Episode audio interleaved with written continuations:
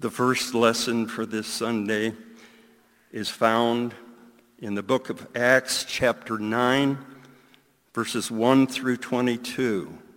And this is the very dramatic conversion of Saul. But Saul, still breathing threats and murder against the disciples of the Lord, went to the high priest and asked him for letters to the synagogues at Damascus so that if he found any belonging to the way, men or women, he might bring them bound to Jerusalem. Now as he went on his way, he approached Damascus, and suddenly a light from heaven shone around him. And falling to the ground, he heard a voice saying to him, Saul, Saul, why are you persecuting me? And he said, Who are you, Lord? And he said, I am Jesus whom you are persecuting. But rise and enter the city, and you will be told what you are to do. The men who were traveling with him stood speechless, hearing the voice but seeing no one. Saul rose from the ground, and although his eyes were opened, he saw nothing. So they led him by the hand and brought him into Damascus. And for three days he was without sight and he neither ate nor drank. Now there was a disciple at Damascus named Ananias. And the Lord said to him in a vision, Ananias. And he said, Here I am, Lord. And the Lord said to him, Rise and go to the street called Straight, and at the house of Judas look for a man of Tarsus named Saul. For behold, he's praying and he has seen in a vision a man named Ananias come in and lay his hands on him so that he might regain his sight. But Ananias answered, Lord, I have heard from many about this man, how much evil he has done to your saints at Jerusalem. And here he has authority from the chief priest to bind all who call on your name. But the Lord said to him, Go, for he is a chosen instrument of mine to carry my name before the Gentiles and kings and the children of Israel. For I will show him how much he must suffer for the sake of my name. So Ananias departed and entered the house, and laying his hands on him, he said, Brother Saul, the Lord Jesus, who appeared to you on the road by which you came, has sent me so that you may regain your sight and be filled with the Ruach HaKodesh, the Holy Spirit. And immediately something like scales fell from his eyes, and he regained his sight. And then he rose and was baptized, and taking food, he was strengthened. For some days he was with the disciples at Damascus, and immediately he proclaimed Jesus in the synagogue, saying, He is the Son of God. And all who heard him were amazed and said, Is this not the man who made havoc in Jerusalem of those who called upon this name? And has he not come here for this purpose, to bring them bound before the chief priests?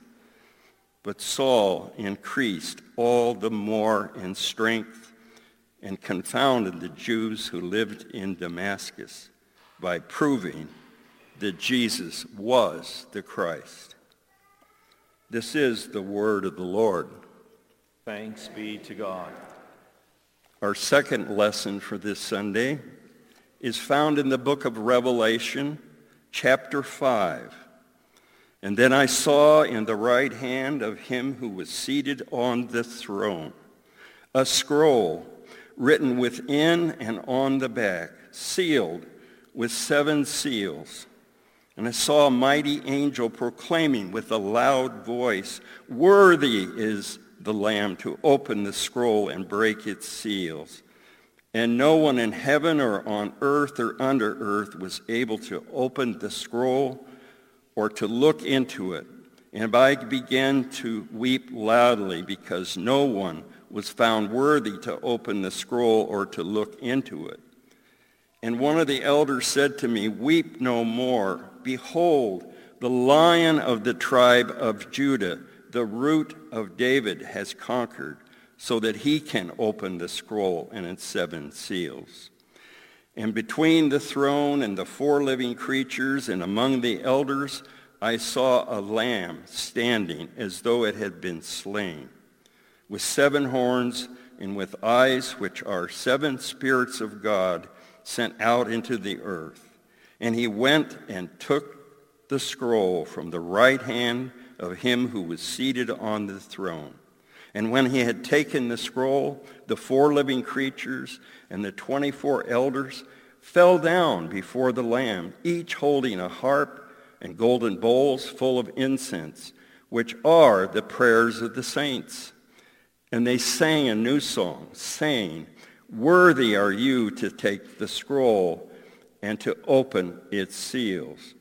For you were slain, and by your blood you ransomed people for God from every tribe and language and people and nation.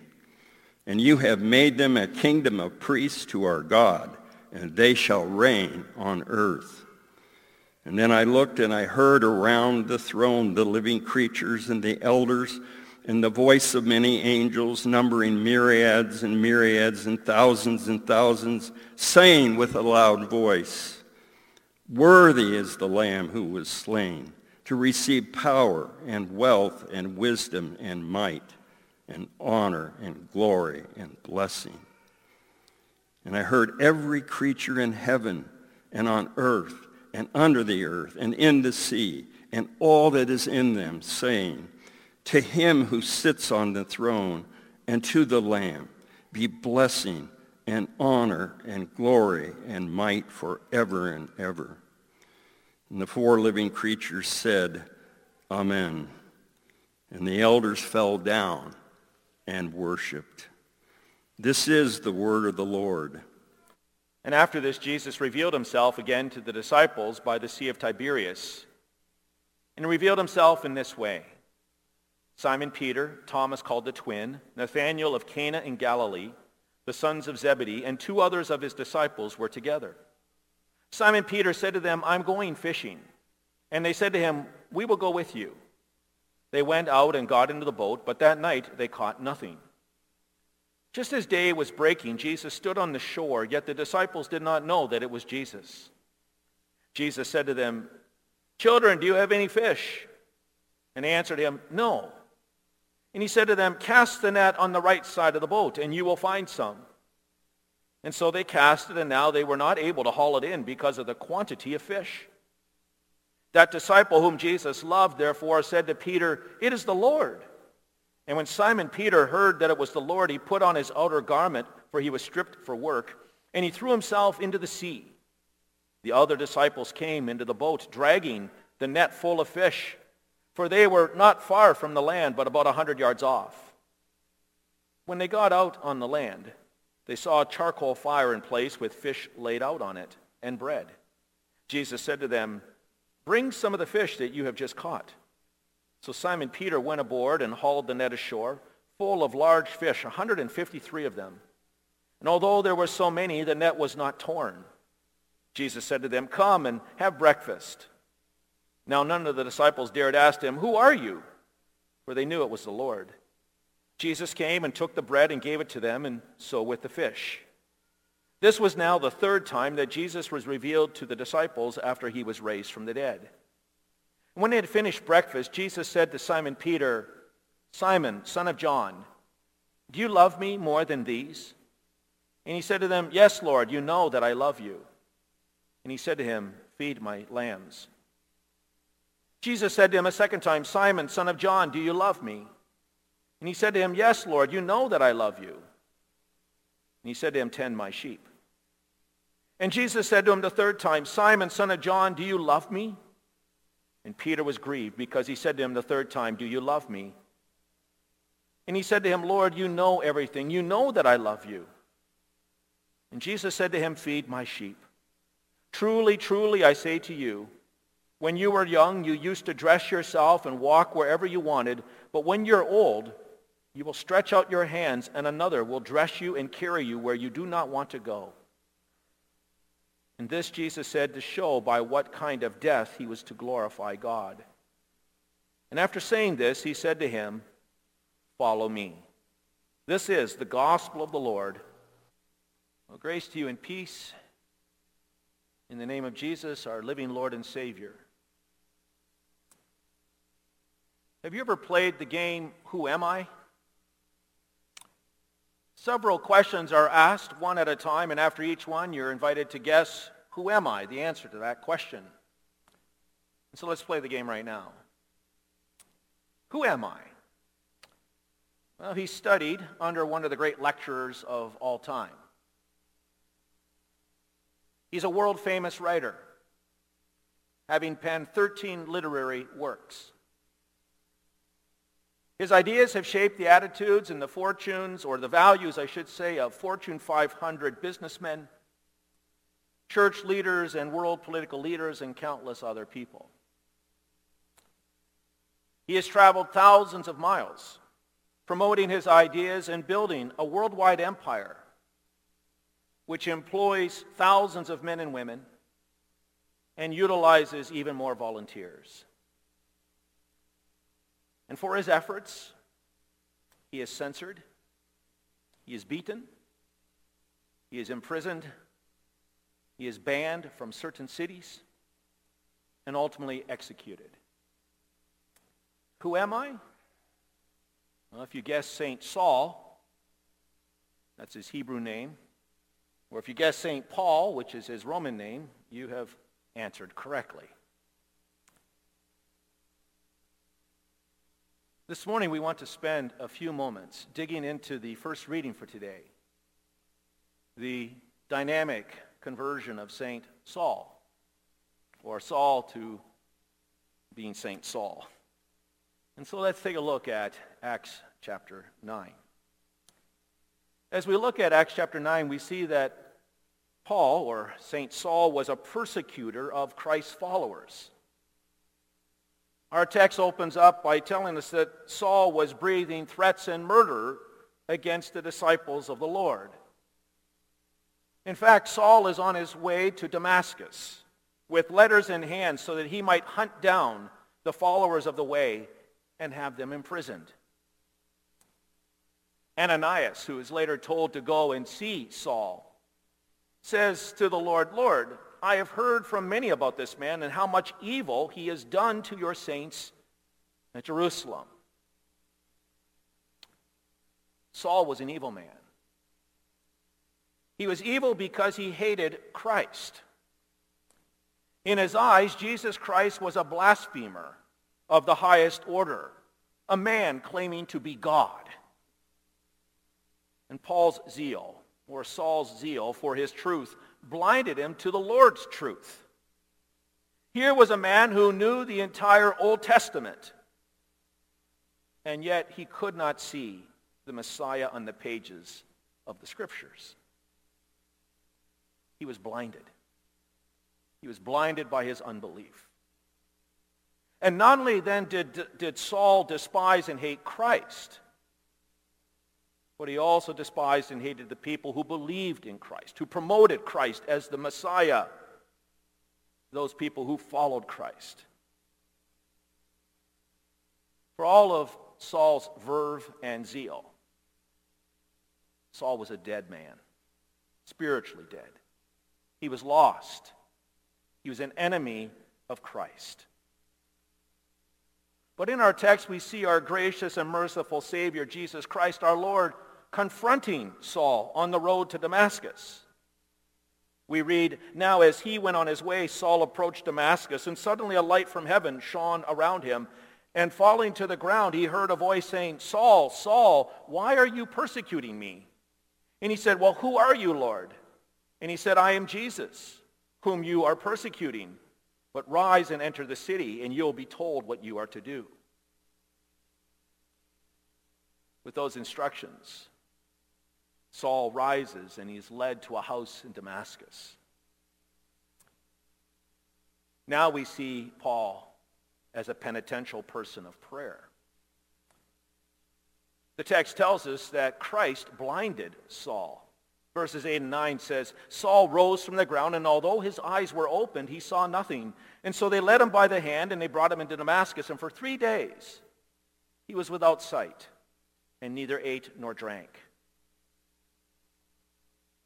An encounter with Christ and subsequent blindness drives Saul to his knees in prayer, something that he desperately needed to do. We read, and now there was a disciple at Damascus named Ananias, and the Lord said to him in a vision, Ananias. And he said, Here I am, Lord. And the Lord said to him, Rise and go to the street called Straight, and at the house of Judas look for a man of Tarsus named Saul, for behold, he is praying. And he has seen in a vision a man named Ananias come and lay his hands on him so that he might regain his sight.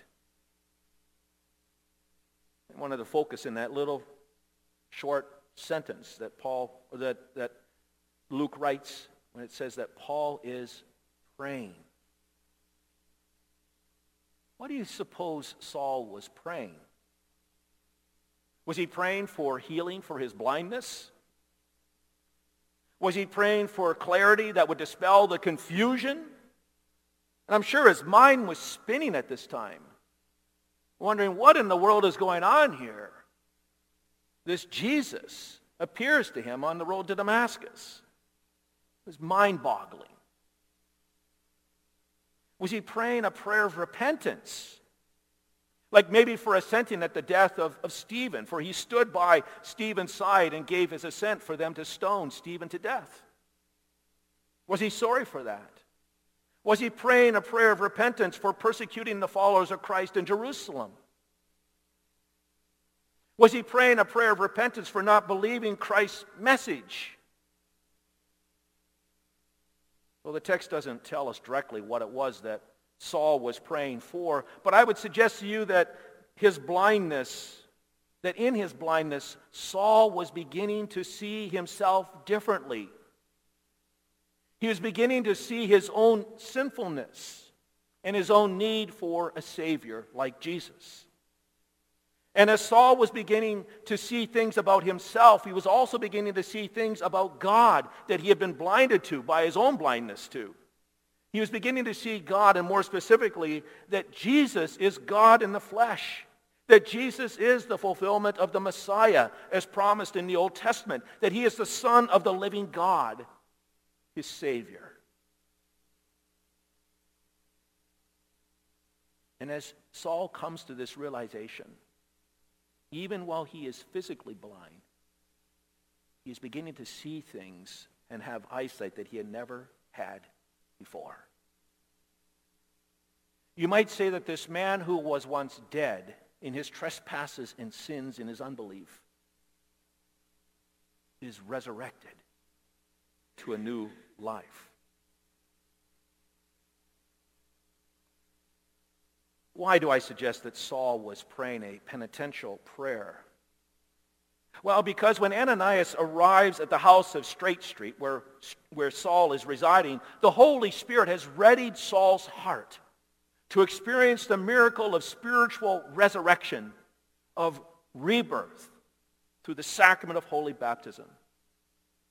We read in verses 17 through 19, So Ananias departed, and he entered the house, and laying his hands on on Saul, he said, Brother Saul, the Lord Jesus has appeared to you on the road by which you, you came and has sent me so that you will regain your, stri- your sight and be filled with the Holy Spirit. And immediately something like scales fell from his eyes and he regained his sight. And then he arose and was baptized and taking food. He was strengthened. Saul has his sight restored.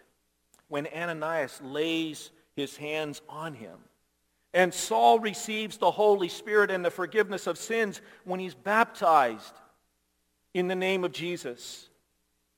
In accord with the day of Pentecost, when St. Peter instructed the repentant people, repent and be baptized, every single one of you, in the name of Jesus Christ for the forgiveness of your sins, and you'll receive the Holy Spirit, so also Saul, on this occasion, is baptized in Jesus' name and he receives the forgiveness of sins and the gift of the Holy Spirit. They said that's a spiritual resurrection taking place. A man who was once dead in his sins is now alive in Christ. So you might say that Paul was also pardoned. Verse 18, immediately something like scales fell from Saul's eyes and he could see again and he got up and was baptized. St. Paul later recounts this conversion experience, this resurrection story, his resurrection story. He t- recounts it later on in Acts chapter 22. And there in Acts chapter 22, he says that Ananias told him, he said to Paul, rise and be baptized and wash away your sins, calling on his name. See, Saul recognized that when he was baptized in the name of Jesus, all of his sins were washed away. To the Galatian Christians, St. Paul says, when God, who set me apart from birth and called me by his grace, was, reve- was pleased to reveal his son to me, he sent me as a, gent- as a missionary to the Gentiles. But he was called by grace. Saul recognizes that there was nothing in him that made him worthy to be called by the Lord Jesus Christ, to be, to be a, a child in the family of God, first of all, and secondarily, a missionary to the Gentile people. That was solely by grace and grace alone. And this grace was bestowed upon St. Paul as he was baptized in Jesus' name. Every single one of his sins that he had ever committed were forgiven, washed away, remembered no more. He was pardoned for Christ's sake. And as a result, Paul becomes a preacher and a persuader for Jesus Christ. Returning to Paul, God says to Ananias, or referring to Paul, God says to Ananias, Go, this man is my chosen instrument to carry my name before the Gentiles and their kings and before the people of Israel. And then following his conversion, his pardon, St. Paul says at once, or it says at, about St. Paul, at once he began to preach in the synagogues that Jesus is the Son of God. And yet Saul grew more and more powerful and baffled the Jews living in Damascus by proving that Jesus is the Christ. Here was a man who once was a champion of destroying the Christian faith, of destroying the name of Jesus Christ. And now we hear after this miraculous resurrection, spiritual resurrection, his conversion, Paul now uses his verve and his excitement for the Lord to go out and proclaim that Jesus is the Lord, that he is the Messiah, the promise, the Savior of the world. So much so that he's persuading many a person to consider Christ as the Messiah, and many are even coming to faith in Christ. And he was so persuasive that he who once persecuted Christians now becomes a persecu- persecuted Christian himself. God even says, he says, I will show him, referring to Paul, I will show him, show him how much he must suffer for the sake of my name. And certainly, St. Paul, St. Saul's life was filled with persecution right from the moment, really, of his conversion to faith in Jesus Christ. Later on, writing to the Corinthians, Paul speaks of some of the persecution that he experienced as a follower of Jesus Christ. He said, I have been in prison more frequently, I've been flogged more severely, and I've been exposed to death again and again. And five times I received from the Jews the 40 lashes minus one. Three times I was beaten with rods. Once I was pelted with stones. Three times I was shipwrecked. I spent a night and a day in the open sea, and I've been constantly on the move. I've been in danger from rivers, in danger from bandits, in danger from my fellow Jews, in danger from Gentiles, in danger in the city, in danger in the country, in danger at the sea, and in danger from false believers. And I've labored and I've toiled and I've gone often without sleep. I've known hunger and thirst, and I've often gone without food. I've been cold and naked, and besides everything else, I face daily the pressure of my concern for all the churches. Yes, St. Paul is a persecuted person, a follower of Jesus Christ. But Paul will not allow that persecution to silence him. Who am I?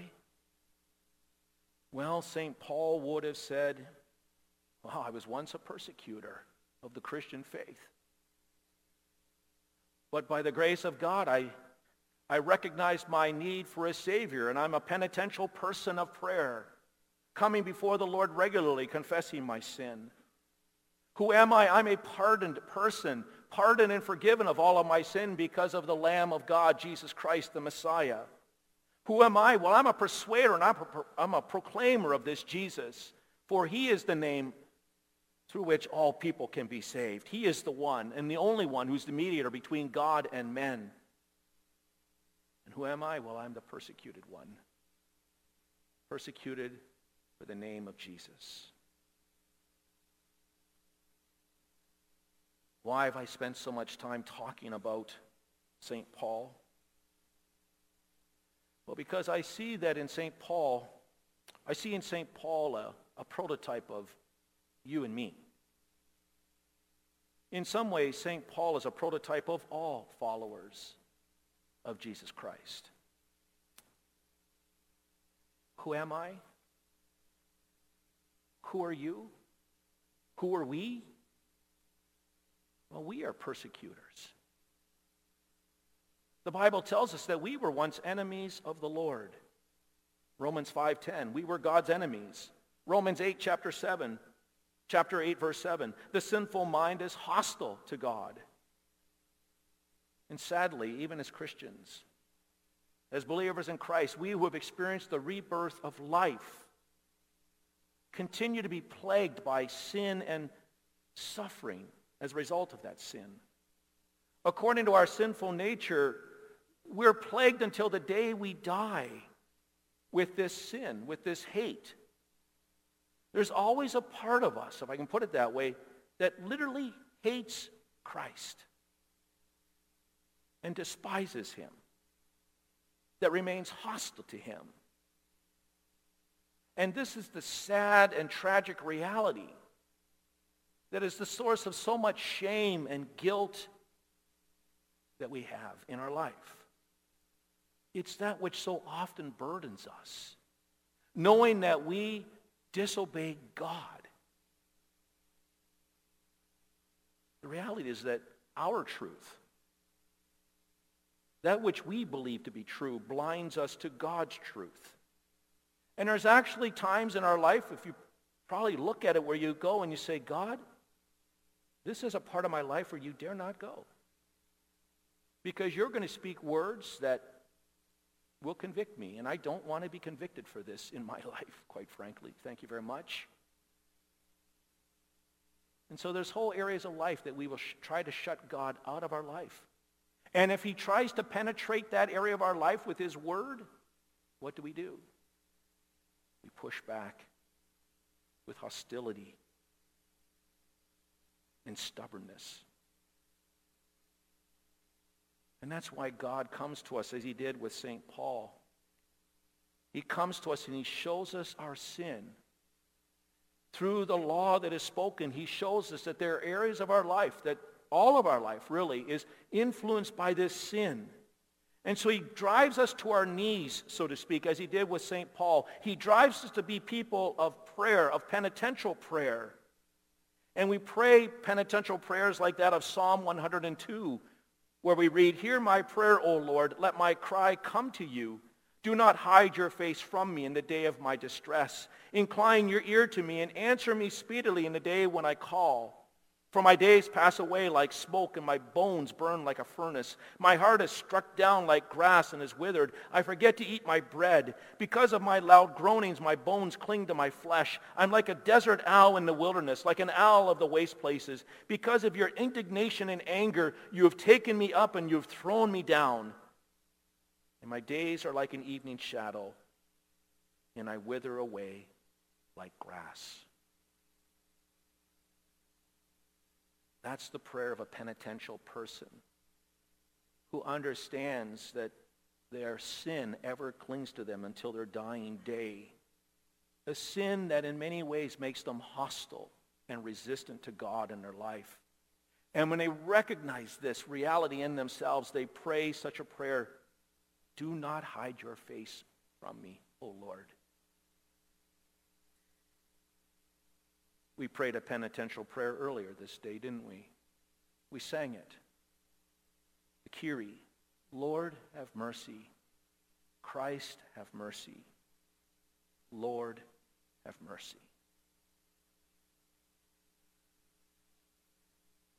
To such people, to such penitential people, the scripture assures, let the wicked forsake his way and the unrighteous man his thoughts. Let him return to the Lord that he may have compassion on him and to our God, for he will abundantly pardon. Our God abundantly pardons us, just as he did St. Paul. With our eyes wide open, by the power of the Spirit of the Lord, we see Christ's life and his death and resurrection for what they are. God stands in our place and he assumes responsibility and accountability for our sin so that God might ultimately pardon us. We see that death is defeated once and for all in Christ who is risen from the dead. Now when we look at Christ dying on the cross, we see not a pathetic figure there, a false Messiah, no, but we see one, the Son of God, our Savior, the Lamb of God, who was slain for our sins, so that through his slayed sin, through his, through his death, we might be cleansed and forgiven of our sin. And we know that through the life-giving power of God and holy baptism, baptism in his word, we too experience a spiritual resurrection. We recognize we who were once dead, spiritually dead, are now alive.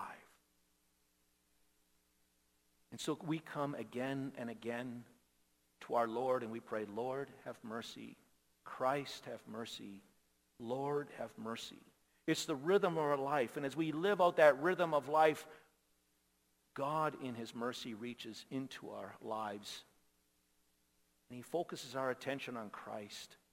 And he assures us that all of our sins are forgiven we're assured that not even death itself separates us from his love in Christ Jesus. And as we live day by day in this pardon and this peace, we too, like St. Paul, become persuaders and proclaimers of Jesus Christ. You see, the gospel consists not only in the fact that Jesus died on the cross and rose from the dead, but the gospel is a message that is to be proclaimed it's to be announced that our sins are forgiven. And when I announce to you, like I did earlier in our service, that by virtue of my office, I declare to you that all your sins are forgiven, God has actually forgiven you of all your sins. That's the announcement of God's grace and gospel flowing from my lips into your heart so that you know that because of Christ, all of your sins are forgiven. And that's a blessing that God gives not only to me as pastor, but he gives to you as well. He gives you the privilege and the blessing of going to one another and announcing this gospel to one another. He gives you the blessing of being able to go out into your communities, first of all in your homes or wherever it might be, and again, to be proclaimers of this gospel, to be persuaders of the truth. And so when you encounter people in your life who may have doubts about Christ, he gives you, Jesus gives you the opportunity to persuade them to believe that Jesus is the Lord and Savior by sharing with them the words of Scripture. And just like St. Paul, just like St. Saul, when we are proclaimers and persuaders of Jesus Christ, for Jesus Christ, we also become the persecuted. Sadly, we live in a time when Christians are being persecuted more than ever in this world. There is no more despised people in this world than Christians at this time. And even in the United States, we're beginning to see it, aren't we? I mean, I could stand up here and spend the next hour talking about different Christian organizations that are being persecuted because they stand upon the scriptures, biblical truth. An organization like the Catholic Social Services in Philadelphia, the Catholic Charities of West Michigan, the New Hope Family Services in New York. We're all being litigated against. Why? Well, because when it comes to the adoption of children, they prioritize the placement of children that they serve in homes with married with a married mother and father. That doesn't sit well with some of the woke crowd this day, with the pagan crowd.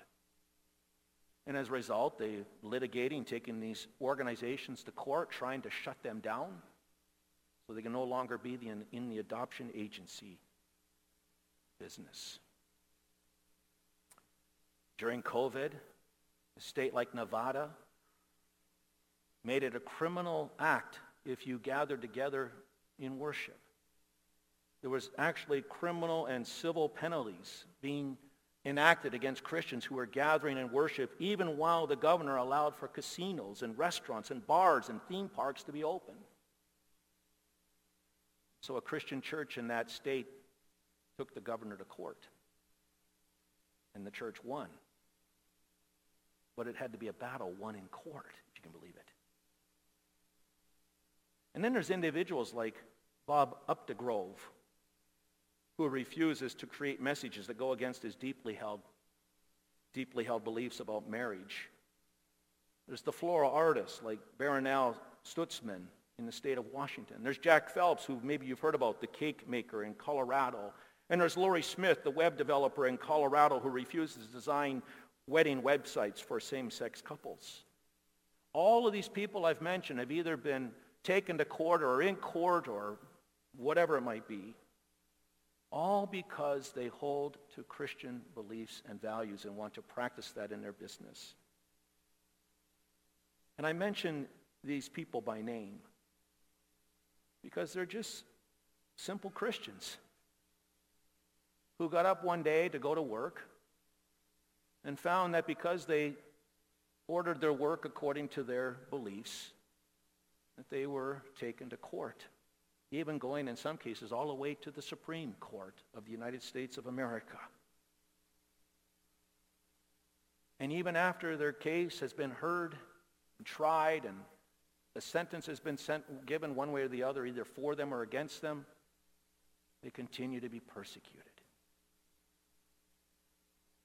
Now, for us, the persecution may not be so blatant. Hopefully not. Maybe the persecution will be a little bit more subtle. Maybe we'll be left off the invitation list of a party or something. Or maybe it'll be a sarcastic comment made about us believing something about like the, that Adam and Eve, you know, those mythological figures. It might be the rolling of an eye of the eyes of family members when you're at a meal, a family meal, and you suggest that maybe you begin the meal by saying a prayer. It might be that, oh, you're that holier than thou type person because you are intolerant of certain lifestyles. But whatever it is, we can be sure that even as St. Paul was persecuted for his faith. And even as Christians throughout the ages have been persecuted for their faith. And even as many Christians around the world are being persecuted for their faith today, we too can expect to be persecuted for our faith in Jesus Christ. But we dare not be silenced because we have a message to proclaim. A message that even like someone like St. Paul, before his conversion, who was once an enemy of Christ, became a friend and champion of Christ. And there are many people who we know who may fit into that category. And they so desperately need to know and believe in Jesus as their Savior.